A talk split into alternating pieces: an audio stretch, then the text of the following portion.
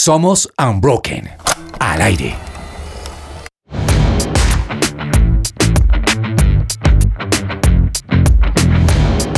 Buenas tardes, buenos días, buenas noches a la hora que nos estén escuchando. Hola a todos, bienvenidos. Esta es una entrega más de Unbroken Project y hoy traemos un tema maravilloso. Ustedes no se sueñan, hoy vamos a hablar de música espectacular. No quiero darles muchas noticias todavía, pero quiero contarles que en un mundo globalizado donde las influencias culturales se entrelazan a menudo, olvidamos la riqueza y la belleza de nuestras propias tradiciones musicales. Así que la propuesta para esta entrega de Unbroken Project es sacudirnos por un momento de los sonidos anglo, coreanos y aquellos sonidos americanos, los beats que nos deja la música de otros continentes y nos vamos hoy a deleitar con una buena fusión de ritmos muy nuestros, muy fusionados con mejores vibraciones urbanas. Así que bienvenidos de Unbroken Project. Rápidamente vamos a presentar esta mesa. Mi nombre es Luisa Fernanda Huasa y hoy me acompaña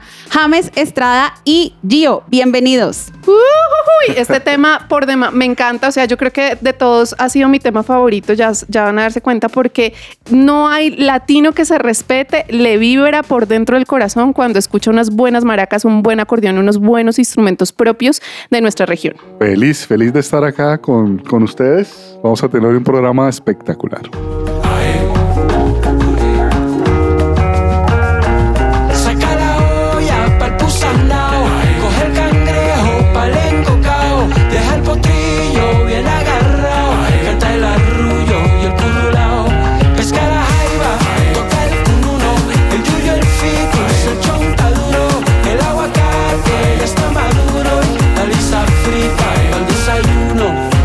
Bueno, y vamos hoy a escuchar música de la buena, música colombiana. Pero yo quiero antes de empezar y de presentarles al invitado que traemos hoy, que ustedes, Gio y James, me ayuden a salir de un poquito de mi ignorancia. Yo tengo que ser honesta y yo tengo que decir, yo busqué los términos, había muchas cosas que yo no conocía.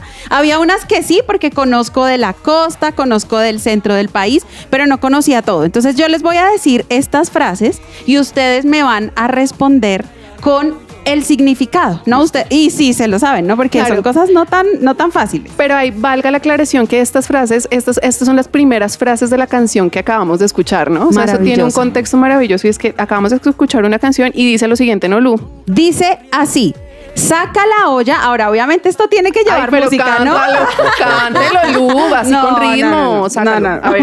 Después que nos lo cante nuestro invitado. Dice la primera frase: saca la olla pa'l pusandao. Coge el cangrejo pa'l encocao. Encocao, ¿no? No encocado, encocao. No seas cachaco. No, sí, eso suena muy cachaco, eso es muy, eso es muy costeño. Deja el potrillo bien agarrado, canta el arrullo y el currulao, el yuyo, el ficus, el chontaduro. Entonces, ¿quién quiere empezar, por favor? Pues andados una sopa. Una sopa Una como. so- sopita de, de carne con pollo. También lleva huevo. Y también tiene una variación de pescado. Ah, o sea, puedes llevar Sí, todo y- al mismo y- tiempo. Y, y no, no- no- dijiste eso, yo imagino en paseo de familia, ¿no? Eh, de Sí. olla literalmente. Claro, porque se usa mucho en, en paseíto, diciembre. Uy, rico. No, ya, ya me dio hambre. Ustedes no saben, pero estamos grabando. Son, ya se está haciendo de noche en Bogotá, entonces hasta ahora ya hace un poquito de hambre.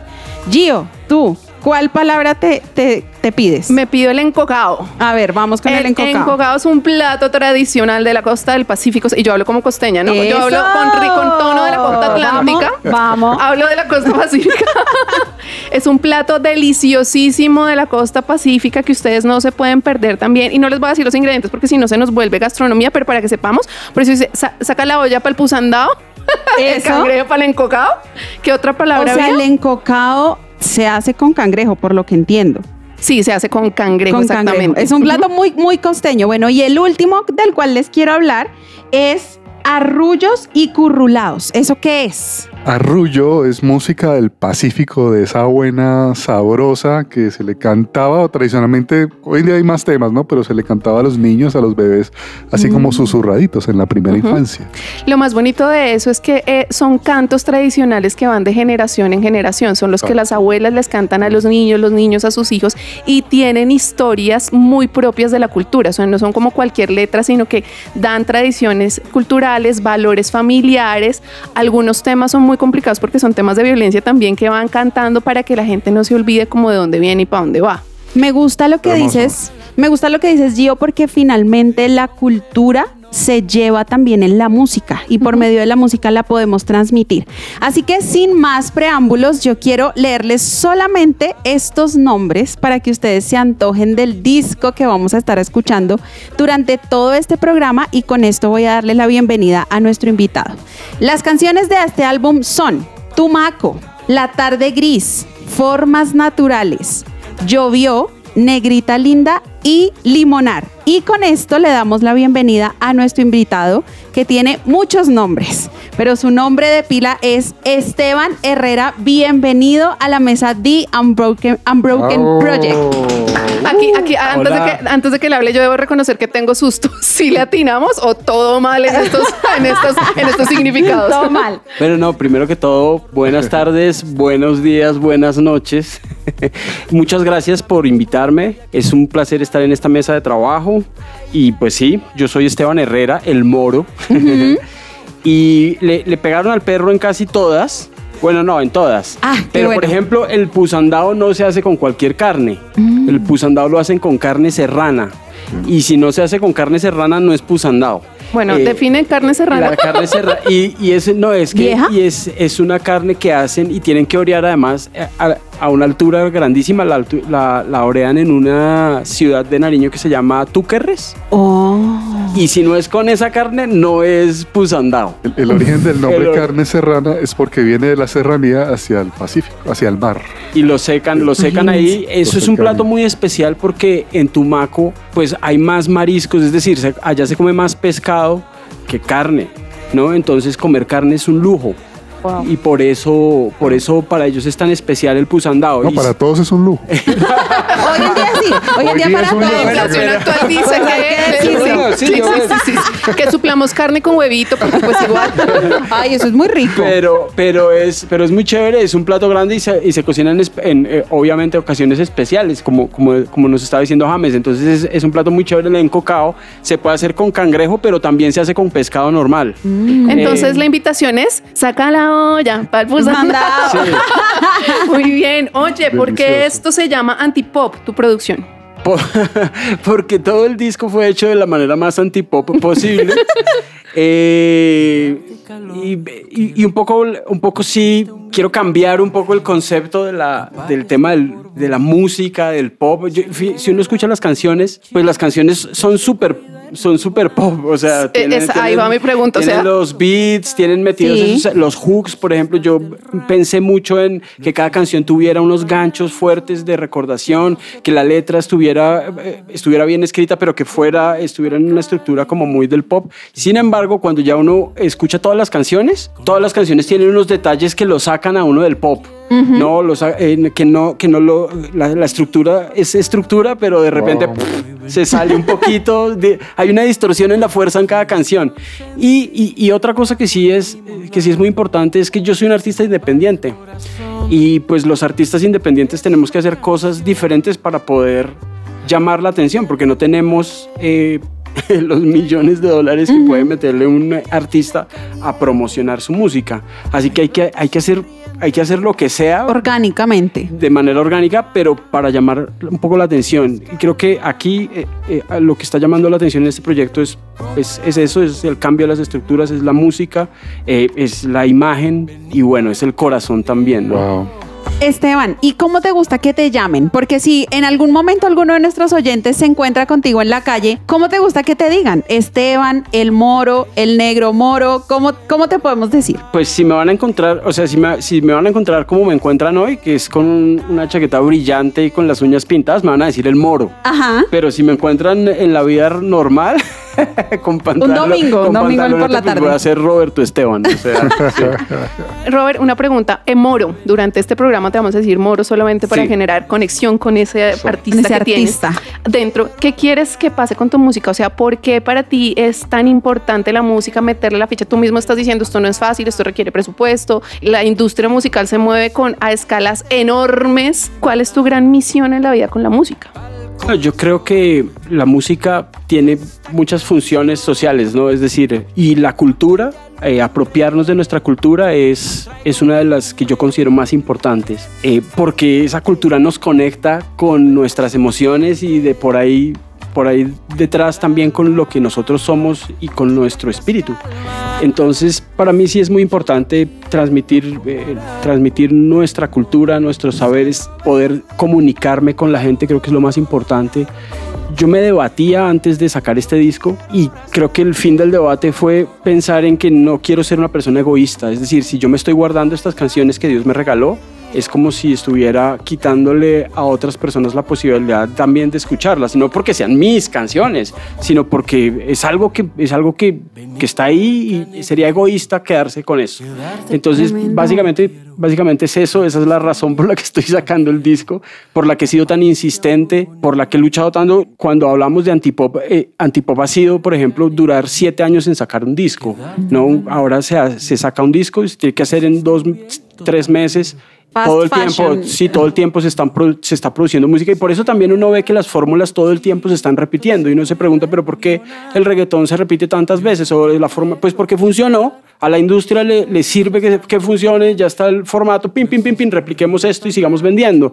Antipop es porque yo estoy haciendo una cosa muy diferente, no estoy planeando cada canción y eso cuesta tiempo, pero en últimas es chévere, o sea, Claro. El disco estaba buenísimo, a nosotros nos encantó. gracias. Em, Roberto, ¿por qué el moro? ¿Qué, qué significa el moro? Ah, bueno, es que mi- mis abuelos, pues los papás de mi mamá, porque pues uno tiene cuatro abuelos. los papás de mi papá no me, no me decían así, pero los papás de mi mamá sí me decían negrito moro.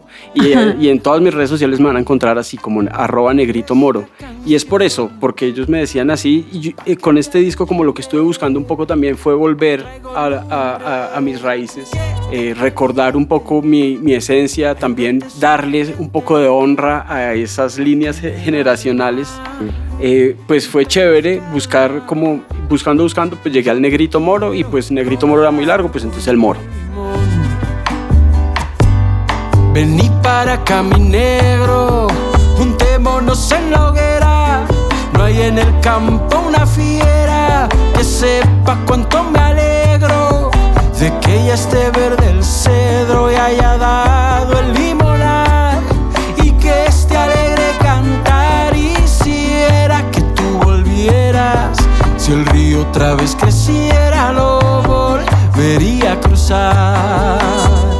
Vení pa' acá, negrito, y vení pa' acá. Somos su presencia radio. Bueno, la verdad esta conversación nos ha encantado, pero hay que decir las cosas como son y es que aquí los duros en música son el moro y James. Entonces queremos hacerles una pregunta porque sé que todos los oyentes se lo están preguntando también y es, ¿realmente hay instrumentos propios que identifican y que caracterizan a la música colombiana o simplemente son instrumentos que pueden ser usados en cualquiera? En su contra. pues es una eso es una pregunta musicológica fuerte. Es decir eso habría que estudiarlo muy bien porque muchos instrumentos que usamos en nuestras músicas tradicionales vienen de otros continentes no por ejemplo la- en, la, en la música del Pacífico está la marimba de chonta pero resulta que eso viene del África no, no la marimba de chonta, porque es de chonta, porque la hacen con palo de que es de acá de Colombia. Pero ellos tenían marimbas, ¿no? Eh, la música sanandresana, por ejemplo, es bellísima, pero ellos toca, cuando uno los escucha tocar esa quijada de burro, quijada de burro tocan hasta en México. Y aparte de eso, también tocan con mandolinas, y las mandolinas vienen de Italia, ¿no? Eh, entonces, digamos, hay, hay muchos instrumentos que, que se tocan en el folclore colombiano que vienen también de afuera, pero también están otros, como por ejemplo el cuatro, que son instrumentos que se han ido adaptando, no vienen de Europa, pero se han ido adaptando por las condiciones culturales y, y- y territoriales también. El charango, por ejemplo, también. Todos esos instrumentos vienen de la guitarra, del laúd, pero se han ido adaptando a las zonas latinoamericanas y colombianas. Mm, Claro. Sí, el- el- lo que dice Roberto, eh, exactamente así es, ¿no? O sea, los instrumentos llegaron del África con los africanos, ¿no? Recordemos que hay varios tipos de afrocolombianos en Colombia. Están los raizales, que son, así se le conoce a los sanandresanos, ¿no? Casi todos de religión protestante. Están los palenqueros de San Basilio de Palenque, ¿no? Eh, es muy interesante porque al ellos haberse, entre comillas, fugado, ¿no? De, de la esclavitud, pues conserva muchas cosas puras. Y están los afrocolombianos o, o los negros, o sea, estoy yo.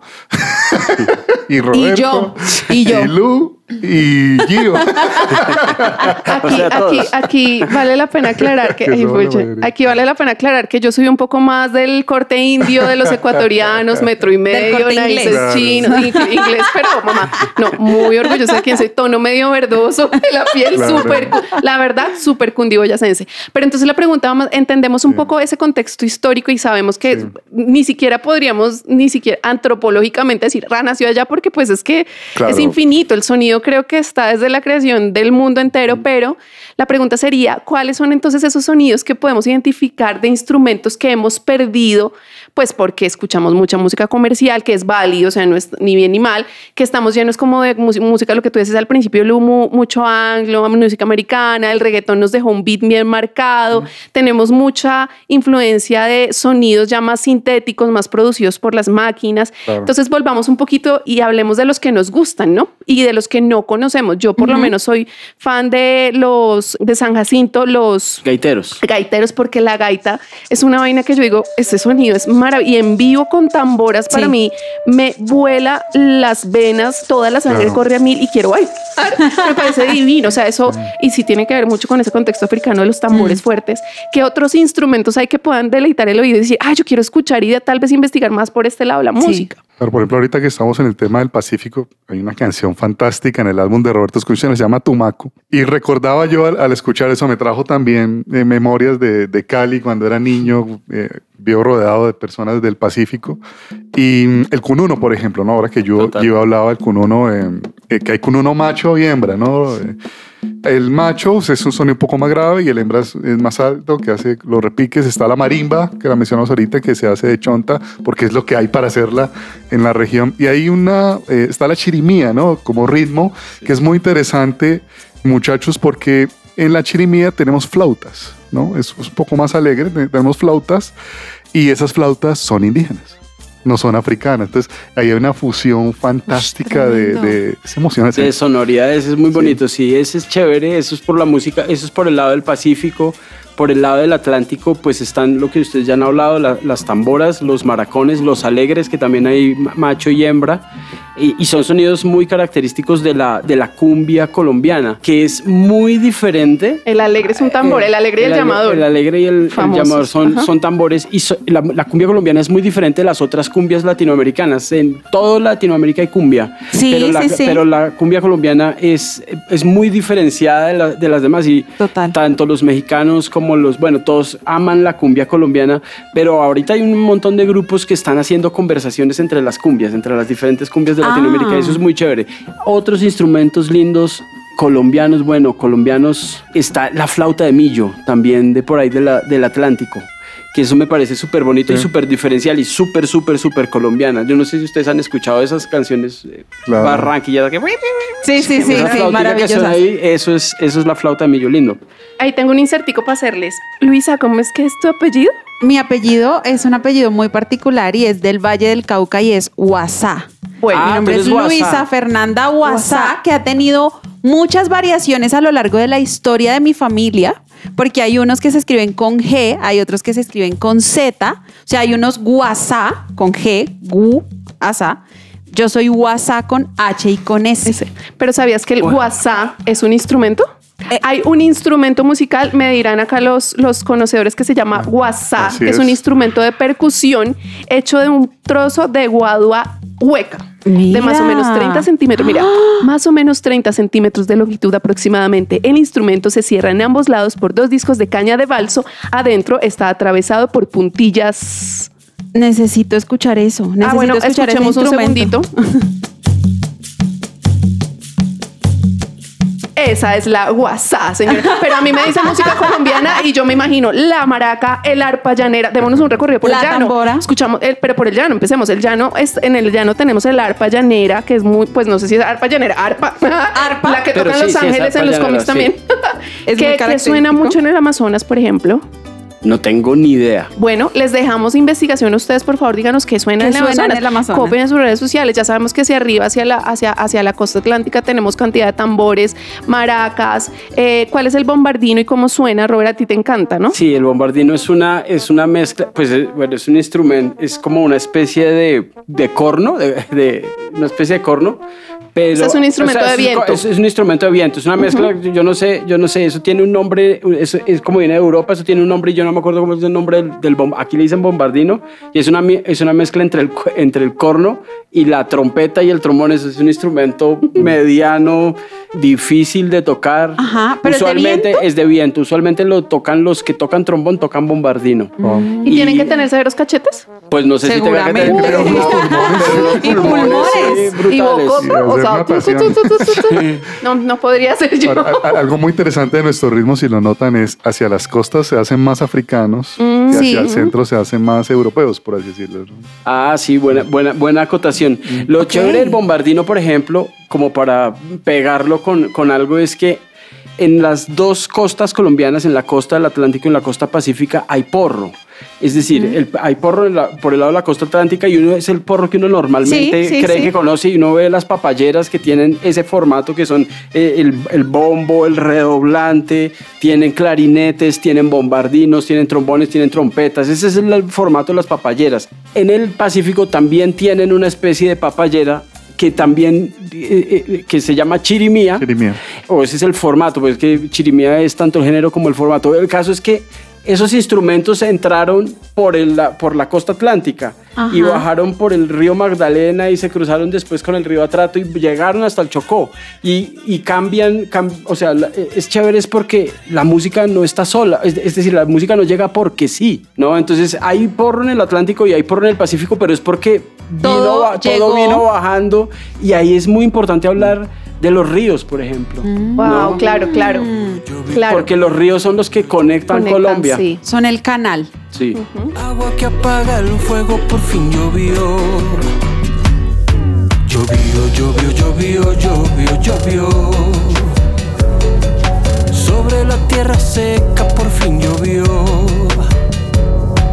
Un indio parado al filo del monte, nubes viajeras rogaba, rogaba hacia el horizonte pa' que trajeran el agua, agua que regara los campos, campos de hierba y de flores, y en el rumor de sus cantos llegaran tiempos mejores. Llovió, llovió, llovió, llovió.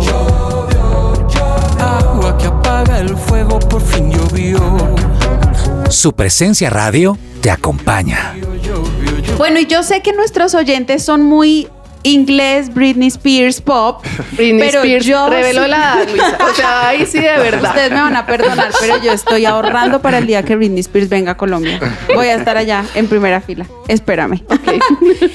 Sin embargo, considero y escuchando a Esteban y escuchando a James, considero muy importante que nosotros como jóvenes tengamos también esa, nos apropiemos de esa cultura y que sobre todo lo que nos decía Gio, la, música y la cultura familiar también se pasa de una generación a otra a través de la música. ¿Por qué, Moro, nosotros deberíamos escuchar este tipo de música? ¿Qué impacto puede tener no solamente en nuestra generación, sino en las generaciones futuras? Bueno, yo creo que nuestra cultura nos conecta, pues básicamente eso es la cultura, ¿no? Que es, es esa conexión que hay de nuestras creencias, de, nuestras, de nuestra fe, pero también de los platos que nos comemos, también de la, de la forma en cómo nos hablamos y la música en esto es muy importante, ¿no? Porque la música nos junta, la música nos reúne y un poco, si, yo siento que un poco si descuidamos ese, ese, ese aspecto de la música, de, la de lo cultural, estamos olvidando un poquito quiénes somos. Ahora, no se trata de escuchar solo cumbia y solo Ajá, mapalé, sí. no. Ahora hay unas nuevas propuestas que traen eso como a, la, a este contexto actual. Y de hecho lo que yo hago en mi música es eso, es traer como todos esos, esos elementos de culturas colombianas diferentes y de tradiciones musicales a un contexto pues más urbano. Y la razón es porque yo nací aquí en Bogotá, yo tampoco Ah. podría hablar de folclore porque no soy folclorista, no, no podría hacer esta música, respeto mucho es, los respeto mucho porque son los duros, pero pues yo no, no, no tengo ni idea de cómo tocar un verdadero currulao, un verdadero arrullo, ellos le tienen muchísimo respeto a esa música Sí, en el Pacífico, sí, sí. entonces para mí sería también irrespetuoso decir que es que yo sí lo hago, ¿no? Entonces yo, yo nací aquí en Bogotá y yo lo que estoy haciendo es trayendo esas cosas a mi contexto, a quién soy yo y ponerlo, ¿no? Sobre, ponerlo pues sobre la mesa. Sobre la mesa, Sí, literalmente. literalmente. Pero ¿para qué también? Para que la gente que está aquí en Bogotá o está en las ciudades pueda reconocerse, ¿no? Porque si se los desconecto mucho, si solo les traemos eh, marimbas, pues va, va- va a ser difícil. O de repente por ahí van y se conectan, ¿no?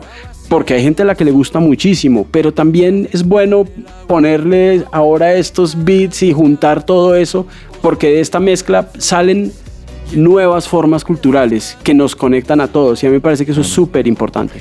¿por qué apostarle tú a la cultura? Es decir, sabemos que nos escuchan muchos músicos, a mí, yo amaría hacer música de alguna manera, pero no. ¿Por qué si el reggaetón es una fórmula válida? ¿Por qué si ya hay estructuras musicales que pegan, que se pegan como chicle al cerebro, que se tararean? ¿Por qué apostarle a la cultura en tu caso?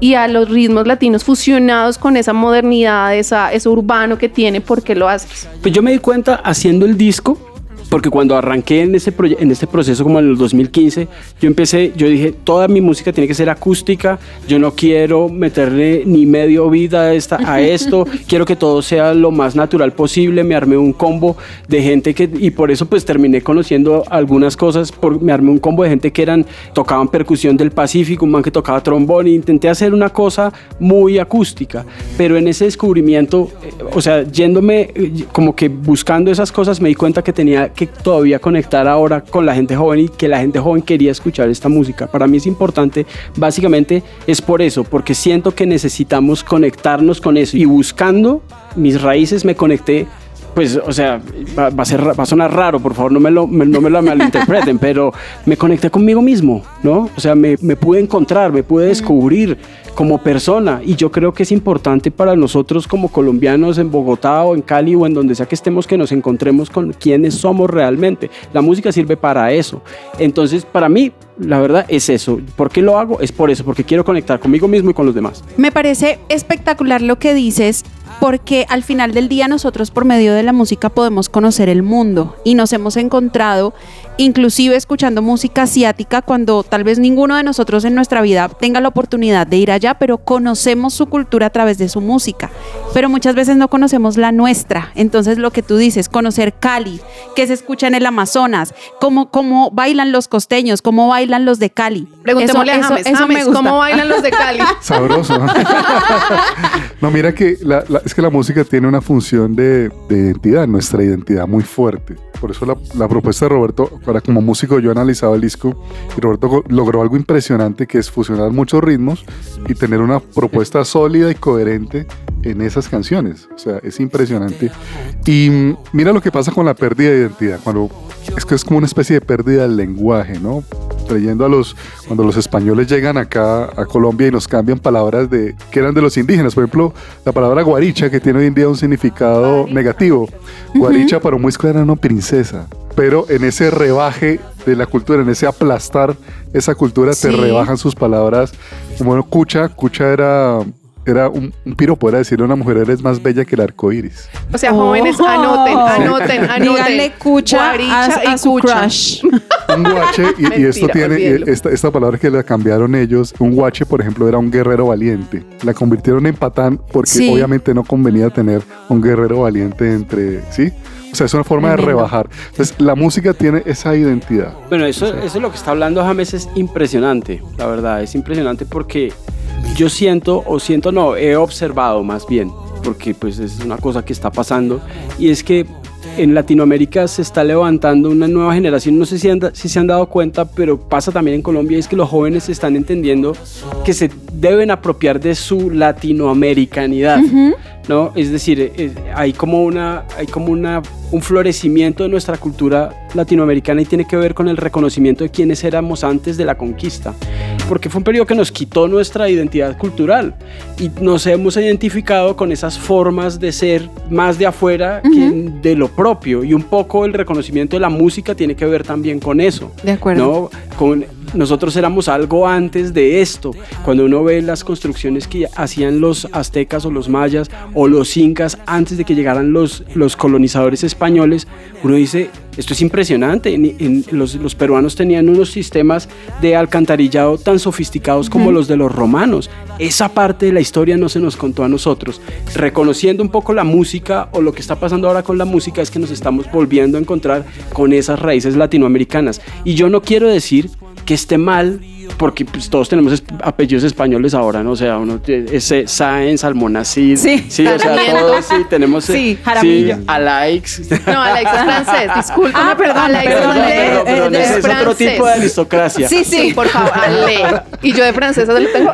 Pero, pero lo que voy, exacto, pero, lo que voy es eso. Y a mí me parece bonito también que podamos eh, entender eso, no para decir que todo lo otro es malo, sino para poder hacer un- un- una buena mezcla de esas dos cosas. Como lo que estamos hablando de la música, ya tenemos que entender que somos eso, que somos mestizos, que somos una mezcla de todo. Y qué rico poderlo reconocer también, ¿no? Además, porque ¿quién en su vida no ha escuchado una canción y se ha devuelto 20, 10, 5 años recordando ese momento específico de su vida? Y creo que eso también, cuando nosotros tengamos nuestros hijos o cuando estemos hablando inclusive con nuestros primos, llevarles también esa identidad en cuando crezcas quiero que te acuerdes de este momento de tu vida por esta canción espectacular. No es que todo el día vayamos a escuchar cumbia porque muy seguramente no lo vamos a hacer, pero sí también esa mezcla nos va a dar esa identidad y vamos a poder a las otras generaciones.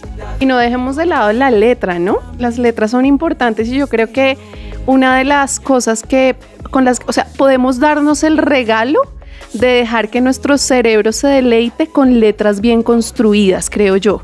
Porque el tema es que ahora tenemos letras y vuelvo y digo, no, estamos hablando desde el juicio de, ah, esto está, no, todos hemos escuchado, a todos nos gusta lo plástico, estoy trabajando y no quiero pensar en nada, póngame una canción chévere de ritmo y que diga dos palabras y ya. Sí. Pero hay canciones en especial, voy a recomendar mucho una que se llama Tratar de Gris, que me encanta esta producción. ¿De qué se trata? ¿De qué pero se trata porque, Gris? porque yo la verdad nunca había escuchado una canción que hablara de Bogotá con una composición musical tan bonita, con una letra que me identifique y que me haga recordar mis paseos de toda mi vida por mi ciudad que amo tanto. Y es ver cómo la letra logra conectarme con lo que decía Robert hace un rato, con mi yo. O sea, esto soy yo. Qué lindo descubrirse, qué lindo disfrutar de buenos versos bien construidos, de Claro. palabras bien compuestas, de esa intelectualidad, se diría, que trae la música, que no podemos perder. El cerebro, el alma, el espíritu se deleitan con cosas bien hechas, ¿sí? Y no estamos hablando solo del disco, no, esto, no es que no- no- Robert no está pagando aquí, sino de muchas otras cosas, composiciones. O sea, o sea, me mató una historia que contaba Adriana Lucía, que es una artista también colombiana de vieja guardia acá, y ella decía que una de las cosas que más le mataba a su región era escuchar cómo hace muchos años, cuando no existía el celular, los medios de comunicación, nada de eso, un ganadero tenía su hato, sus vacas y estaban eh, guiando sus vacas, pero el otro ganadero, el otra, la otra persona estaba muchos kilómetros allá, casi que en otra montaña y se llamaban con cantos. Wow. Oiga usted que me escucha en el otro lado y alargaban el final y empezaron Wow. esas canciones Wow. profundas a punta de llamados y de hecho la vaquería es un patrimonio cultural inmaterial de Colombia y son vainas que se desprenden y si eso lo traemos a la modernidad le ponemos beat moderno lo ponemos lindo pues tenemos un mundo Maravilloso. por descubrir Siempre he dicho que cada foto tiene una historia. O sea, detrás de cada foto hay una historia que no se cuenta en la foto, detrás. Y creo que con la música pasa lo mismo. Detrás de cada canción hay una historia. ¿Quieres contarnos o compartirnos alguna historia detrás de alguna de tus canciones que podemos encontrar Mm. en Antipop? Sí, bueno, todas las canciones tienen, tienen historia. Las canciones más nuevas, que son la 4, Llovió, y la 6, que es el Limonar, tienen, Sí. tienen historia, tiene una historia ya mucho más personal, digámoslo así. Esta canción de Llovió tiene que ver con la propensión que he visto en la juventud de alzar su voz, de alzar su voz a favor de ciertas causas. Yo siento que que uno puede quejarse por la situación que está viviendo el país o uno puede intentar mirar con los ojos de la fe lo que va a pasar o lo que está pasando. Y ese, ese es el caso, por ejemplo, de esta canción Llovió. Sí, sí, sí. Yo me basé un poco en la historia de, yo les conté esto en el taller, en la historia de Elías, cuando Elías se paraba en el, en la- en el filo de la Wow, montaña sí. y le pedí a Dios que quería que lloviera, que quería que lloviera, que quería lloviera porque, la, porque estaba, estaba todo el campo seco y la gente se estaba muriendo de hambre. Y, y- y un poco la, la- la hist- la historia de esta canción Llovió es eso, es como ver con los ojos de la fe y estoy parado en el filo de una montaña y, y- pero estoy viendo que viene la nube y por fin está lloviendo y no un poco un poco es esa historia la historia de esta canción. Y yo y yo la escribí en medio de los tiempos convulsos que estamos viviendo o que vivimos como nación y como humanidad no porque uno no- yo no podría desconectarme tampoco de lo que está sucediendo alrededor del mundo. De esa es un poco la historia de esa canción y la historia del limonar, pues es una historia ya mucho más personal, tiene que ver con alguien de mi familia y es una canción que habla de reconciliación y de juntarnos otra vez al calor de la hoguera y digamos como que a partir de esa metáfora de la hoguera y de Sí. juntarnos y del limonar y de cómo cuido yo lo es cómo cuidamos nuestras relaciones con nuestra familia, con nuestros seres queridos, cómo nos juntamos con las personas que piensan diferente a nosotros, en nuestra familia, tal. Bueno, esa es esta canción y es una invitación a eso, a juntarnos alrededor de la hoguera. Esas son como historias muy personales detrás de estas canciones. Es que no lo notas. ¿Qué más debo hacer? Aún no lo he dicho y hoy por fin lo diré. Te quiero así, con tus formas naturales, tus ruidos, tu piel, tu manera de ser.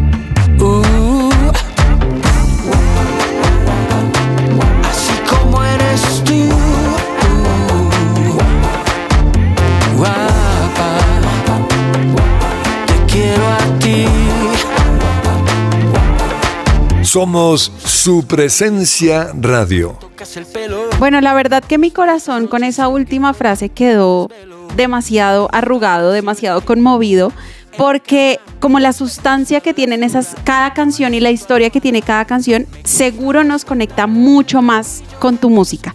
Así que queremos invitarlos a todos a que escuchen el álbum de Negrito Moro, El Moro o Esteban Herrera es el álbum que se llama Antipop.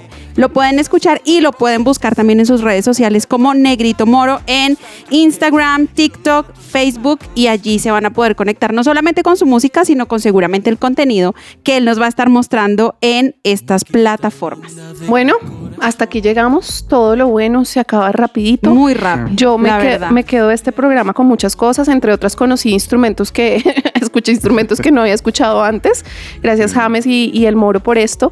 Y definitivamente para mí sí es muy importante la letra, o sea, ver- escuchar letras que hablan de la mujer con tanto amor, con tanto romance, con tanto detalle, con beats un poquito hasta eh, eróticos bonitos, respetando a la, a la esposa, ¿sí o no, Moro? Pero también desde una perspectiva diferente, porque fíjense, fíjense que nunca estamos, digamos, para mí el amor no es ese amor que está rendido a los pies de te voy, te traigo la luna y las estrellas, sino es un amor muy, muy real. Yo te amo a, a pesar de, de mis errores y a pesar de los tuyos también, como es en la vida real. Muy cotidiano. Muy, coti- muy del día a día. Eso es importante. O sea, si usted quiere dedicarse a la música y va a componer, busque en su corazón más, más cosas. No se quede con lo industrial, no se quede con lo superficial, no se quede con los titulares. Investigue más porque hay muchísimo, muchísimas letras y Dios todavía no ha acabado de darnos la creatividad para poder de regalarle, como dice el Moro, muchas cosas más a través de la música a este mundo. Claro, yo, yo me quedo con una reflexión de Roberto que me lleva a pensar si la música nos trae identidad también, ¿por qué me tengo solo que identificar con lo superficial? ¿No? Con la comida rápida. Tremendo. Por, como decía Gio, ¿por qué no me puedo identificar también con una buena letra? Y hay algo fantástico en el disco de, de Roberto del Moro, y es que te habla de la ciudad, te habla del río, te habla del campo, te habla de, de lo que somos, o sea, te puedes identificar en, en muchas cosas y, y con bases culturales colombianas. Bueno, muchas gracias a todos los que nos escucharon en este programa. Gracias, Moro, por habernos acompañado en esta mesa. Estoy segura que así como nosotros aprendimos mucho, nuestros oyentes también van a aprender mucho de ti, de tu música.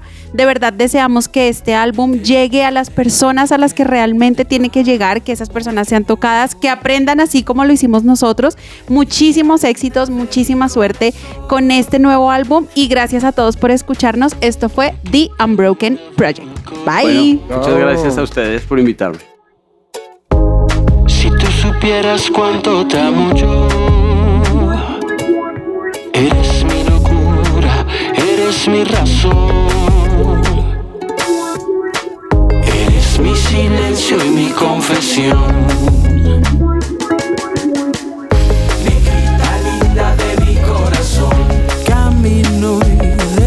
Destino. Niña linda de mi corazón, silencio, sonido.